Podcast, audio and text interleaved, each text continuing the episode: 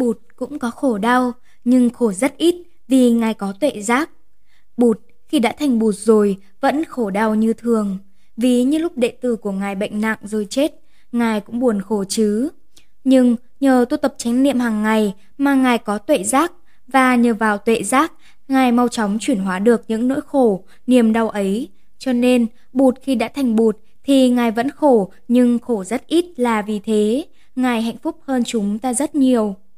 Nhà báo Hoàng Anh Sướng Ngài là một trong những đại thiền sư nổi tiếng nhất thế giới, dùng pháp môn chánh niệm để xoa dịu, chuyển hóa nỗi khổ, niềm đau cho hàng triệu người trên khắp thế giới. Vậy bản thân Ngài có còn niềm đau, nỗi khổ nào xâm chiếm, dày vò trong tâm hồn không? Ngài có phải tu tập chánh niệm hàng ngày nữa không? Thiền sư Thích Nhất Hạnh Hồi tôi mới xuất gia, lúc 16 tuổi, tôi cũng hỏi thầy của tôi là Bụt, khi đã thành bụt rồi có còn khổ đau nữa không? Vì nếu vẫn còn nỗi khổ, niềm đau thì thành bụt làm gì? Sau này tôi mới hiểu, bụt khi đã thành bụt rồi vẫn khổ đau như thường. Ví như lúc đệ tử của ngài bệnh nặng rồi chết, ngài cũng buồn khổ chứ. Nhưng nhờ tu tập chánh niệm hàng ngày mà ngài có tuệ giác, và nhờ vào tuệ giác, ngài mau chóng chuyển hóa được những nỗi khổ, niềm đau ấy. Cho nên, bụt khi đã thành bụt thì Ngài vẫn khổ, nhưng khổ rất ít là vì thế, Ngài hạnh phúc hơn chúng ta rất nhiều. Nhà báo Hoàng Anh Sướng Có một điều vô cùng đặc biệt là mỗi khi có dịp ngồi gần thiền sư, tôi cảm nhận thấy rất rõ một nguồn năng lượng bình an, tươi mát luôn tỏa dạng quanh Ngài, khiến cho những căng thẳng, sợ hãi, lo âu, hờn giận trong tôi dịu lại và tan biến. Lúc nào thiền sư cũng tỏa dạng vẻ tươi mát, an bình, thư thới, an nhiên như vậy sao? Thiền sư thích nhất hạnh. Đó là sự thực tập của tôi và tôi luyện cách sống như vậy mỗi phút giây để thực sự có sự bình an trong tôi suốt ngày. Hồi tôi mới đi tu, thầy tôi có trao cho tôi một quyển sách gồm 60 bài thi kệ để học thuộc lòng. Bất kỳ vị xuất gia nào cũng phải học thuộc các bài thi kệ này để thực tập chánh niệm. Bài thi kệ đầu tiên là bài thức dậy buổi sáng. Thức dậy miệng mỉm cười, 24 giờ tinh khôi, xin nguyện sống trọn vẹn mắt thương nhìn cuộc đời. Tất cả các bài thi kệ đều có bốn câu, mỗi câu của bài thi kệ đều đi theo một hơi thở. Câu đầu đi với hơi thở vào, câu thứ hai đi với hơi thở ra. Khi mình thở vào, thở ra và thầm đọc bài thi kệ, mình sẽ ý thức được rõ ràng mình thực sự đang làm gì. Buổi sáng, khi chúng ta thức dậy, chúng ta nhận ra là mình còn sống và sự sống đang có mặt xung quanh chúng ta. Chúng ta nhận ra 24 giờ là một món quà của sự sống và chúng ta nguyện sống thật sâu sắc với những giờ phút quý báu này. Khi chúng ta thực tập như vậy, hạnh phúc sẽ đến với chúng ta ngay tức thì. Đối với tôi, sự kiện rằng mình đang còn sống là một điều kỳ diệu. Chỉ bấy nhiêu đó thôi cũng đủ để ta ăn mừng rồi.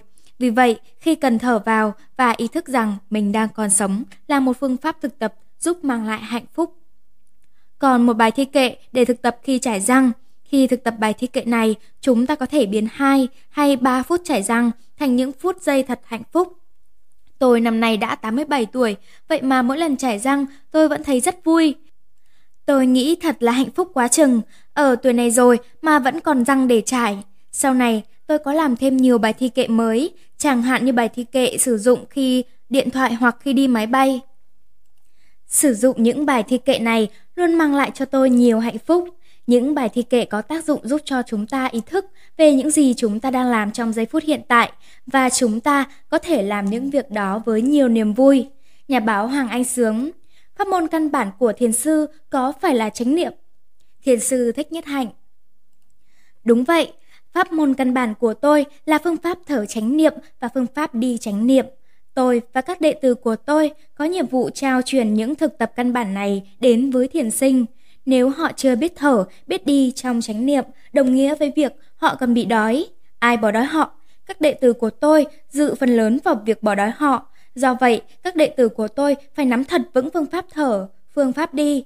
Mình không cần nói những bài pháp hùng hồn.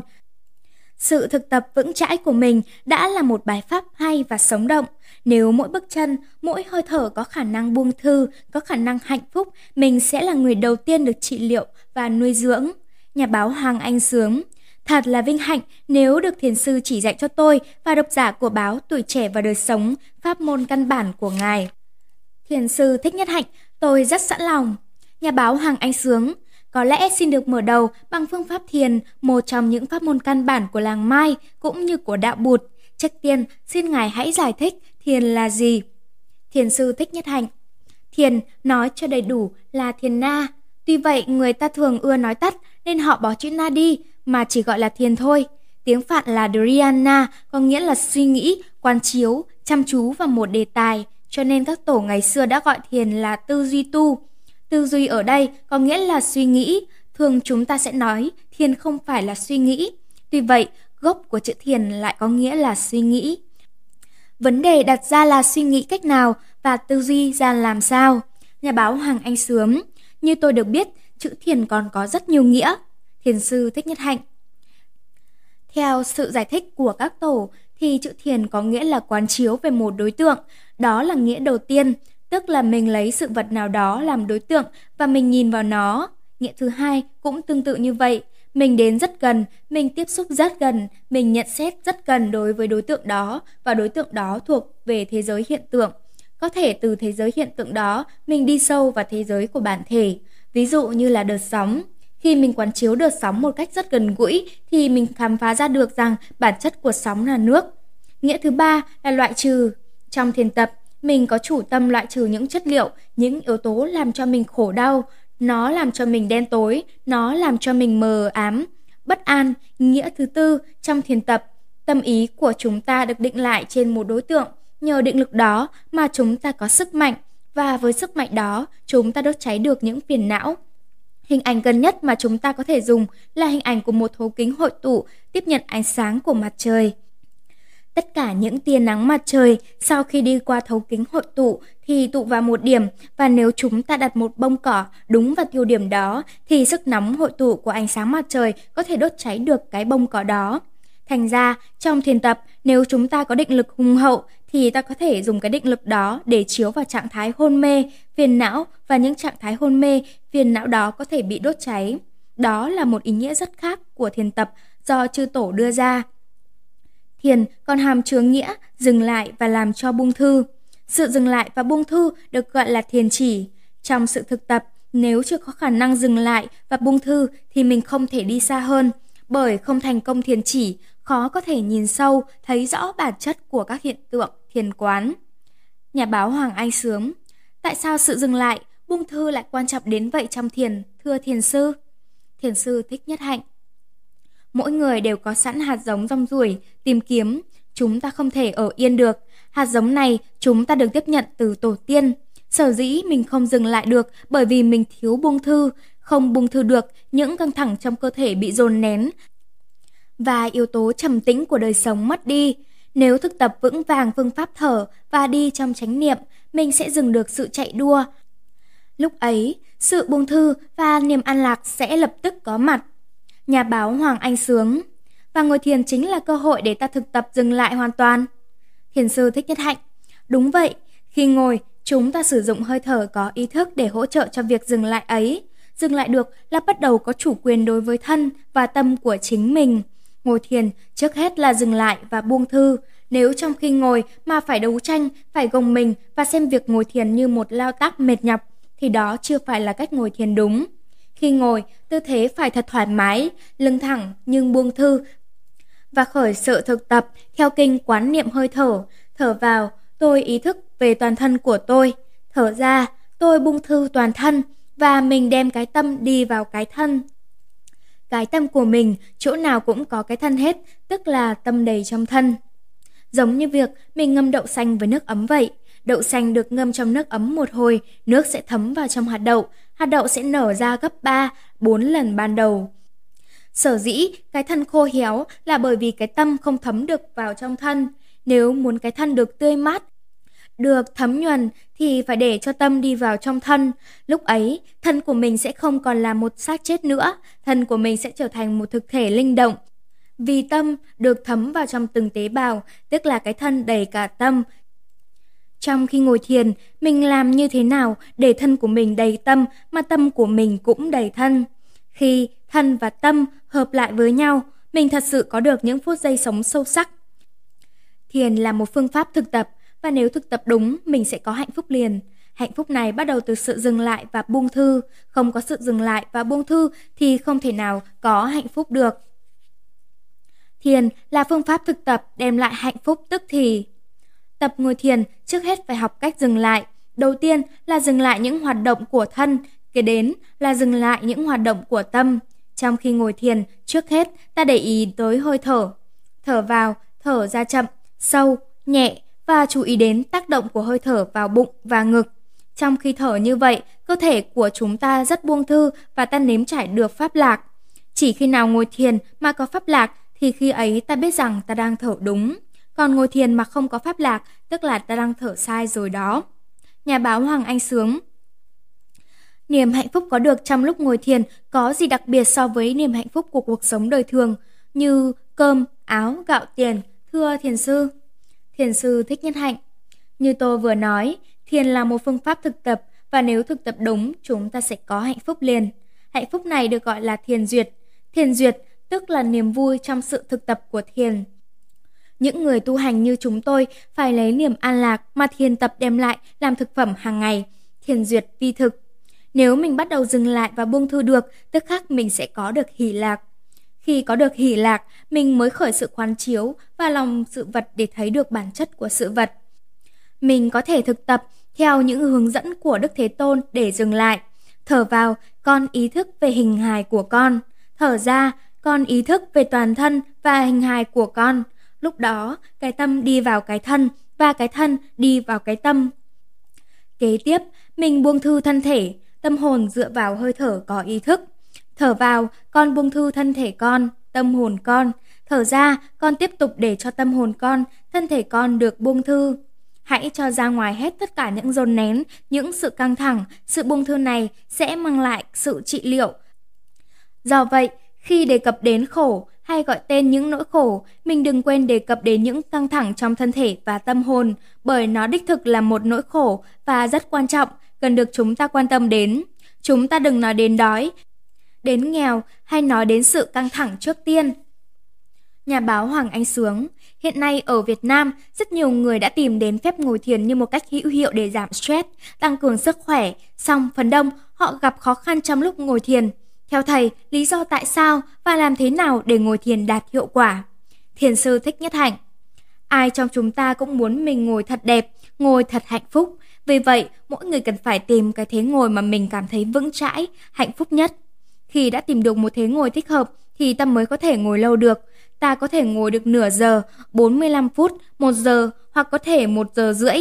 Điều này tùy theo khả năng của mỗi người. Khi ngồi thiền, chúng ta thường hay ngồi trong tư thế kiết già. Đó là thế ngồi vững chãi nhất. Nếu không ngồi được kiết già thì ta có thể ngồi bán già hoặc tìm một thế ngồi nào thích hợp với mình. Như ta có thể ngồi trên một chiếc ghế, buông hai chân chạm đất, tư thế nào cũng được, miễn sao ngồi cho thật thoải mái, vững chãi, dễ chịu là được. Nếu trong nhà bạn có bàn thờ Phật thì bạn có thể ngồi trước bàn thờ Phật.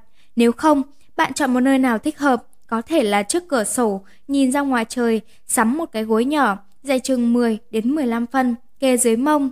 Hai bàn chân khép lại, đầu gối đặt xuống bên dưới chiếc gối nhỏ. Như vậy, mông và đầu gối trở thành thế ba chân vững chãi, ngồi rất vững, không kẹt, có thể ngồi lâu mà không tê chân. Bạn có thể đốt một cây nhang cho khung cảnh thêm thanh thoát hơn. Tay cầm cây nhang cho khoan thai, tập trung ý vào việc đốt nhang và cắm nhang vào bình, làm sao cho chú tâm niệm và tập trung định trong khi đốt nhang. Tâm ý hoàn toàn có mặt trong khi đốt nhang, ngồi xuống để lưng và đầu thành một đường thật thẳng, thẳng mà không cứng. Tập ngồi thiền trước hết phải học cách dừng lại. Đầu tiên là dừng lại hoạt động của thân, kế đến là dừng lại những hoạt động của tâm. Trong khi ngồi thiền, trước hết ta để ý đến hơi thở. Thở vào, thở ra chậm, sâu, nhẹ và chú ý đến tác động của hơi thở vào bụng và ngực. Trong khi thở như vậy, cơ thể của ta rất buông thư và ta nếm được pháp lạc. Chỉ khi nào ngồi thiền mà có pháp lạc thì khi ấy ta biết rằng ta đang thở đúng. Còn ngồi thiền mà không có pháp lạc tức là ta đang thở sai rồi đó. Nhà báo Hoàng Anh Sướng cứ như sự chỉ dẫn của thiền sư thì ngồi thiền đâu có khó khăn, vậy mà bản thân tôi cũng đã được hết thầy này, cô nọ chỉ dẫn mà nhiều khi tâm vẫn bị vọng động. Thấy thật là căng thẳng, nhức mỏi, thậm chí có những khi tôi còn bị trầm cảm. Thiền sư Thích Nhất Hạnh Có thể là lúc ấy bạn đang cố gắng quá nhiều, dụng công quá nhiều nên bạn cảm thấy cả thân lẫn tâm mình bị căng thẳng. Thở chứ có gì đâu mà phải dụng công. Chúng ta bắt đầu ngồi thiền bằng việc điều thân và điều tức. Điều thân là điều chỉnh tư thế ngồi của mình cho ngay ngắn, buông thư. Đầu không cúi xuống quá, cũng không ngước lên, thân buông thư thật thoải mái. Điều tức là điều hòa hơi thở, hơi thở có ý thức làm cho tâm thấm vào trong thân, thân thấm vào trong tâm. Khi thân tâm đã nhất như, đã buông thư rồi thì trong người sẽ khỏe nhẹ, dễ chịu. Mỗi khi ngồi thiền, chúng ta đều phải làm việc này trước hết. Làm sao để mỗi khi ngồi thiền, thân tâm phải buông thư, phải cảm nhận thấy dễ chịu và thư thái trong giây phút ấy. Bạn chỉ ngồi đó và để ý tới hơi thở mà không cần phải làm gì hết, vì cuống óc đã phụ trách nhịp thở và nhịp đập của trái tim rồi. Còn nếu muốn, bạn có thể kéo dài nhịp thở của mình để có thêm pháp lạc. Thành ra, khi mình thở vào, thở ra có ý thức, thì hai cánh tay, hai bờ vai rồi toàn thân từ từ được buông thư trọn vẹn. Khi ấy, thân của mình đang thư giãn, nhịp đập của trái tim chậm lại, tức là khi ấy hệ thống miễn dịch đang được củng cố. Lúc này, cơ thể của mình có khả năng tự trị liệu những đau đớn trong thân cũng như trong tâm. Nhà báo Hoàng Anh Sướng Thiền sư đã từng nói với học trò của mình, 50 năm thầy chỉ dạy cho các con về hơi thở và bước chân, 50 năm nữa các con cũng sẽ chỉ dạy hơi thở và bước chân. Qua đó mới thấy được hơi thở và bước chân chánh niệm quan trọng như thế nào trong pháp môn của Ngài. Xin Thiền Sư chia sẻ thêm về điều này.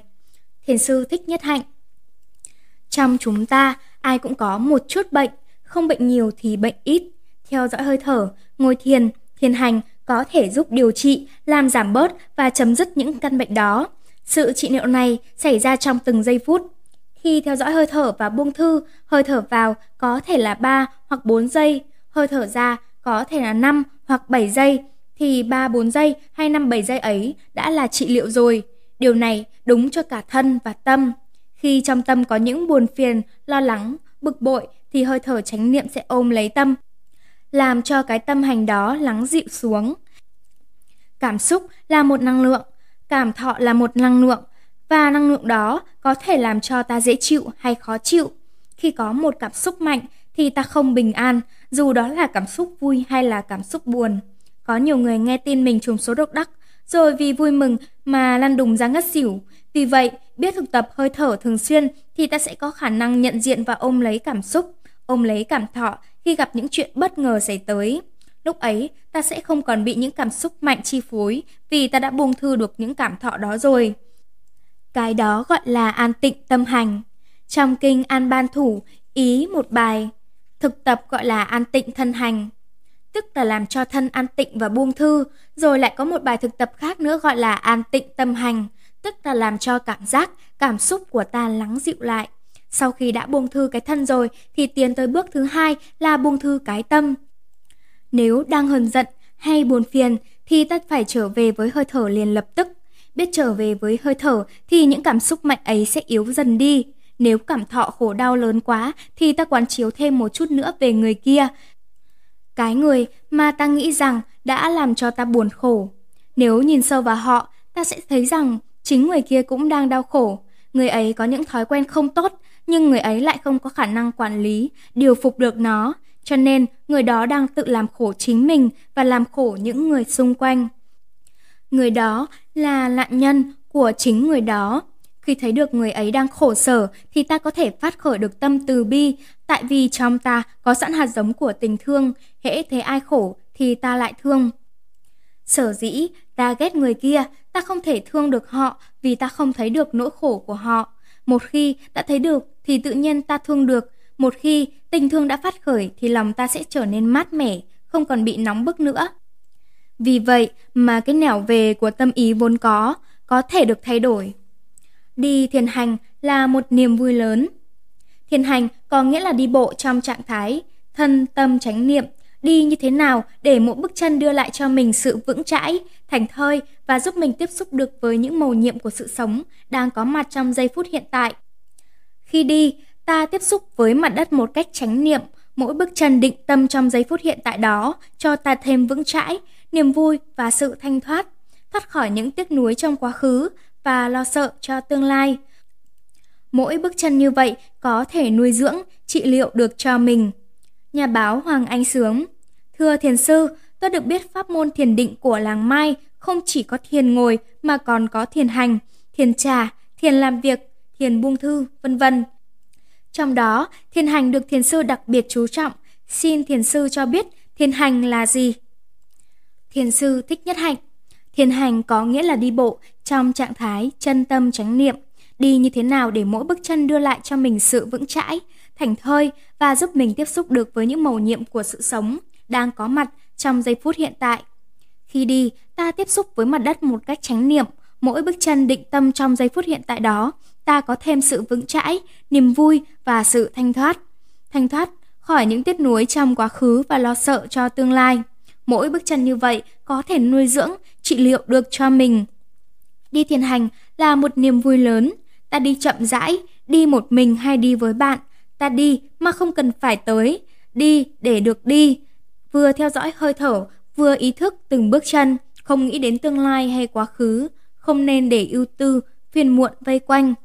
Ta sống trong giây phút hiện tại, ta đi như một người hạnh phúc nhất trên đời. Nhà báo Hoàng Anh Sướng Hàng ngày, mọi người vẫn bước đi, nhưng do công việc bận rộn nên họ thường đi hối hả, lăng xăng, lật đật, cả người phóng về phía trước. Đi như bị ma đuổi, đi như chạy, điều đó có ảnh hưởng xấu đến sức khỏe không?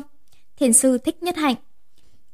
Hàng ngày, ta vẫn đi, nhưng thường đi như bị ma đuổi. Chúng ta hấp tấp đi về tương lai để tìm hạnh phúc, tìm danh lợi, tìm cái gì đó và đánh mất sự sống. Sự sống ở trên trái đất này rất ngắn, nhưng mọi người chưa biết sống sâu sắc trong từng giây phút để có hạnh phúc. Đi như vậy, ta để lại những dấu vết hàn tất cả phiền muộn lên mặt đất. Phải đi làm sao để dấu chân ta in nét thành thơi và an lạc. Tất cả chúng ta đều làm được điều đó nếu chúng ta thực lòng muốn thế. Chỉ cần chúng ta bước được một bước thành thơi là chúng ta sẽ bước được bước thứ hai, bước thứ ba, thứ tư. Khi chúng ta bước được một bước an lạc và hạnh phúc thì chúng ta cũng đang nuôi dưỡng và giữ gìn hạnh phúc cho toàn thể nhân loại. Đi thiền hành là một phép thực tập mầu nhiệm. Ngày xưa, Bụt cũng đi rất nhiều, gần hai chục nước. Ngài không có máy bay, ô tô như mình bây giờ. Ngài chỉ đi bộ thôi, nhưng Ngài đi rất thành thơi, không có gì vướng bận. Mình cũng phải học được cách đi thành thơi như vậy. Thành thơi tức là tự do.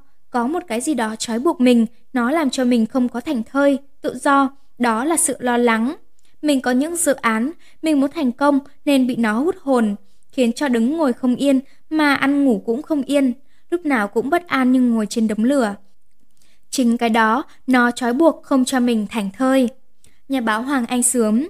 Nhưng nhiều khi ta đang đi lại sực nhớ đến những khoản tiền đóng học cho con, giấy đòi nợ thanh toán của ngân hàng, những món tiền cần phải trả. Lúc đó ta sẽ phải làm sao thưa thiền sư? Thiền sư thích nhất hạnh. Mỗi việc mỗi lúc, lúc cần ngồi xuống, định tâm để giải quyết những món tiền cần trả. Nhưng khi đang đi thảnh thơi thì việc gì phải lo trước khi đang đi. Một thời điểm, chú tâm lo một việc thôi. Chúng ta đi thiền hành để chữa lành cho ta, để trị liệu, bởi vì đi như thế ta buông nhẹ được những lo âu, những bức bách, những căng thẳng trong thân và trong tâm ta. Nhà báo Hoàng Anh Sướng Khi thực tập thiền hành, cần chú ý những điều gì? Thiền sư thích nhất hạnh trong đạo bụt có hai pháp môn, một pháp môn là chỉ, tức là dừng lại, đừng để cho nó chìm xuống thêm, đừng để cho nó lăn thêm, dừng lại để đứng dậy, và một pháp môn là quán, tức là nhìn sâu, chỉ và quán, hai cái nương vào nhau, chỉ làm cho quán thành công và quán giúp cho chỉ xảy ra mau hơn. Vì vậy, chỉ phải có quán. Nó giống như hai cánh của một con chim, nếu con chim mà có đủ hai cánh thì bay rất dễ. Người nào vừa tu chỉ lại vừa tu quán thì chỉ cũng thành công, mà quán cũng thành công. Nhờ chỉ mà mình có thể quán được và nhờ quán cho nên mình chỉ rất là dễ. Nhờ dừng lại cho nên mới nhìn sâu được gốc rễ vấn đề và nhờ vào nhìn sâu cho nên dừng lại rất là mau. Hai cái đó nương vào nhau chứ không phải cái này có trước rồi cái kia có sau. Đức Thế Tôn đã từng dạy, như chim có hai cánh, người tu phải có chỉ và quán. Khi đi thiền hành, tức là mình đi từng bước một trong chánh niệm. Khi ấy, mình có thể vừa thực tập chỉ, vừa thực tập quán được. Ở trong một bước chân có thể có hai cái, chỉ và quán. Nếu không biết tu, thì mình đi như bị ma đuổi, sống trong trôi lăn và chìm đắm. Tuy cũng đi như người ta, nhưng mình bị những lo lắng, buồn phiền lôi đi, bị khổ đau nhấn chìm, còn những người kia, họ đang đi thiền hành. Họ có ý thức với bước chân và hơi thở của họ, nên họ làm chủ được tâm mình và không bị lặn ngục trong trầm luân. Cho nên, đi thiền hành là một phương pháp để giữ cho mình đừng có bị chìm đắm, đừng có bị trôi lăn. Khi thực tập thiền hành, phải thực tập thế nào để dừng lại được trong khi đi? Đi như là đi chơi trong tịnh độ mà không bị như ma đuổi. Buông thư được trên từng bước chân. Đường dài, mình bước như dạo chơi. Đường càng dài càng hay vì mình có thể dạo chơi càng nhiều. Bạn chọn một con đường dễ đi để mà tập. Bờ sông, công viên, sân thượng, rừng hay là ngõ trúc. Nếu con đường không khấp khảnh và lên dốc xuống dốc nhiều quá thì tốt. Bạn bước chậm lại và tập trung sự chú ý vào từng bước chân. Bước đi nào, bạn phải ý thức về bước đi ấy. Bước khoan thai, trang trọng, trầm tĩnh, thẳng thắn. Bước như in bàn chân của bạn trên mặt đất. Bước như một đức Phật, in bàn chân của bạn lên mặt đất, trang trọng như một vị quốc vương đóng cái ấn của mình lên tờ chiếu chỉ. Cái ấn của quốc vương trên tờ chiếu chỉ có thể làm cho ơn mưa móc thấm nhuần chăm họ, hoặc cũng có thể làm cho chăm họ điêu linh. Bước chân của bạn cũng thế. Thế giới có an lạc hay không là do bước chân của bạn có an lạc hay không. Tất cả tùy thuộc nơi một bước chân của bạn. Nếu bạn bước được như một bước an lạc thì bạn có khả năng bước hai bước an lạc và bạn có thể bước được 108 bước an lạc. Hành động nào quan trọng nhất trong đời bạn? Thi đỗ, mua xe, mua nhà hay thăng quan tiến chức. Biết bao nhiêu người đã thi đỗ, đã mua xe, mua nhà, thăng quan, tiến chức nhưng vẫn không có an lạc, không có hạnh phúc. Vậy cái điều quan trọng nhất trong đời có là an lạc và chia sẻ an lạc ấy với người khác, với các loài khác mà muốn có an lạc, bạn phải thành công trong mỗi bước chân. Vậy cái bước chân của bạn là quan trọng nhất, nó quyết định tất cả. Nhà báo Hoàng Anh Sướng Khi đi, cách kết hợp giữa hơi thở và bước chân ra sao thưa thiền sư? Thiền sư thích nhất hạnh Khi đi thiền ngoài trời, chúng ta có thể đi chậm hơn bình thường và chúng ta kết hợp hơi thở với bước chân. Nếu thở vào, bước 3 bước, thì bạn thầm đếm 1, 2, 3. Thở ra, bước 5 bước, thì bạn thầm nói 1, 2, 3, 4, 5. Theo dõi hơi thở và đếm bước chân khiến cho cái đầu ngưng suy nghĩ. Khi những lao sao trong tâm lắng xuống thì sự chú ý vào tâm và bước chân sẽ sâu sắc hơn và mình đếm được bình an. Nếu phổi của bạn thích bạn bước 4 bước thì thay vì 3, bạn hãy bước 4 bước. Nếu nó muốn bạn bước hai bước thôi thì bạn bước hai bước. Hơi thở vào hay ra có thể ngắn dài khác nhau. Khi đi thiền hành, mà bạn phải cảm thấy dễ chịu, thoải mái và an lạc, tức là bạn đã thực hành đúng phương pháp. Bạn hãy chú tâm đến những bước tiếp xúc bàn chân trên mặt đất. Hãy đi như là bạn đang hôn mặt đất. Chúng ta đã gây bao thương tổn cho trái đất, đã đến lúc phải biết chăm sóc trái đất. Chúng ta đi để đem lại bình an cho trái đất và chia sẻ bài học tình thương của ta. Trong khi đi, lâu lâu ta có thể dừng lại ngắm một quang cảnh đẹp, một gốc cây, một đóa hoa hay một đám trẻ đang vui chơi. Trong khi nhìn, ta vẫn theo dõi hơi thở để đừng đánh mất đóa hoa đẹp vì những dòng suy tưởng của ta. Và ta lại tiếp tục đi nếu ta muốn. Dưới mỗi bước, gió mát trỗi dậy làm mới lại thân tâm. Dưới mỗi bước chân, một đóa hoa tươi nở rộ. Điều này chỉ xảy ra khi ta biết sống trong hiện tại, không để tương lai hay quá khứ cuốn ta đi. Đoạn đường từ bãi đậu xe tới siêu thị là một cơ hội cho ta thực tập thiền hành.